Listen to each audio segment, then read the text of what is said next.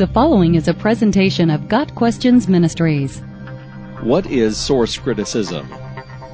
Source criticism is a specialized field of biblical studies that seeks to determine the sources used to develop the final form of the biblical text. The source critic reads the book of Genesis, for example, and asks, where did the author get this information?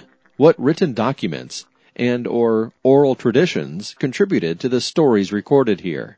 Source criticism was used first to analyze secular literature, but in the 18th century, Jean Astruc began adapting the source critical method for use with particular books of scripture.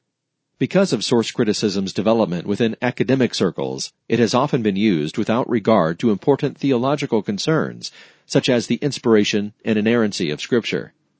Further, some researchers have developed radical theories regarding the development of some portions of Scripture, leading conservative scholars to criticize the use of source criticism in biblical studies. Most notably, source criticism has been used to analyze the Torah, Isaiah, and the Gospels.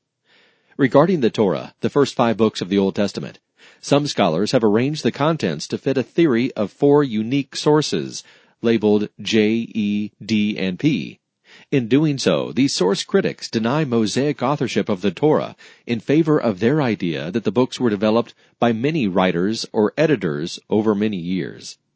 Because of the major transitions within the book of Isaiah, the second longest book of the Old Testament, many source critics speak of a second or even third Isaiah. Their belief in more than one author of Isaiah was based primarily on diction and literary structure.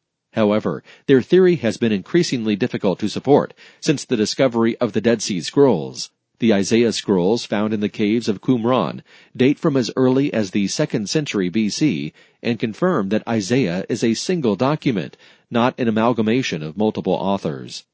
The Synoptic Gospels, Matthew, Mark, and Luke, have been a major focus of source critics. The Gospels contain varied accounts of similar events, and some accounts do not mention important events. For example, the birth of Jesus is found only in Matthew and Luke, with both Gospels revealing a very different part of the story. What is the best explanation for these differences? What sources were utilized? In the 20th century, a so-called Q document was popularized to explain similarities within the Gospels.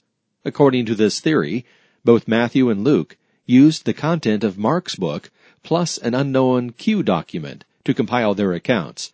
This would explain why Mark did not mention Jesus' birth. That story was in the Q document, which only Matthew and Luke used. Many source critics consider the Q source as the only true account of Jesus' life in a lost book of the Bible.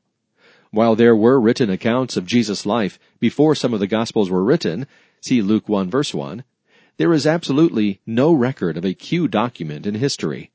The existence of Q has never been proved, and there is no way to confirm that any of the synoptic writers culled from a common source. Q is a theory, nothing more. Bible believing Christians are right to be concerned with the skeptical assumptions of source criticism. However, this type of study can lend some valuable information. For example, Luke clearly states that he used different sources in his gospel. Luke 1 verses 1 through 4. No doubt Luke interviewed Mary, the mother of Jesus and it is very likely that he used the content of Mark as a starting point. Most New Testament scholars agree that Mark was written before the other Gospels.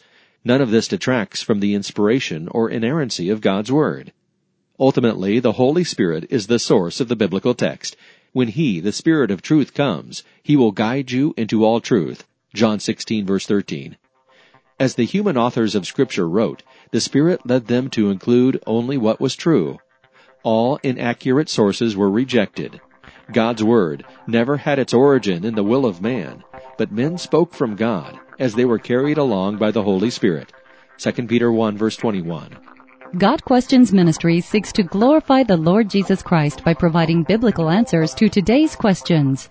Online at GotQuestions.org.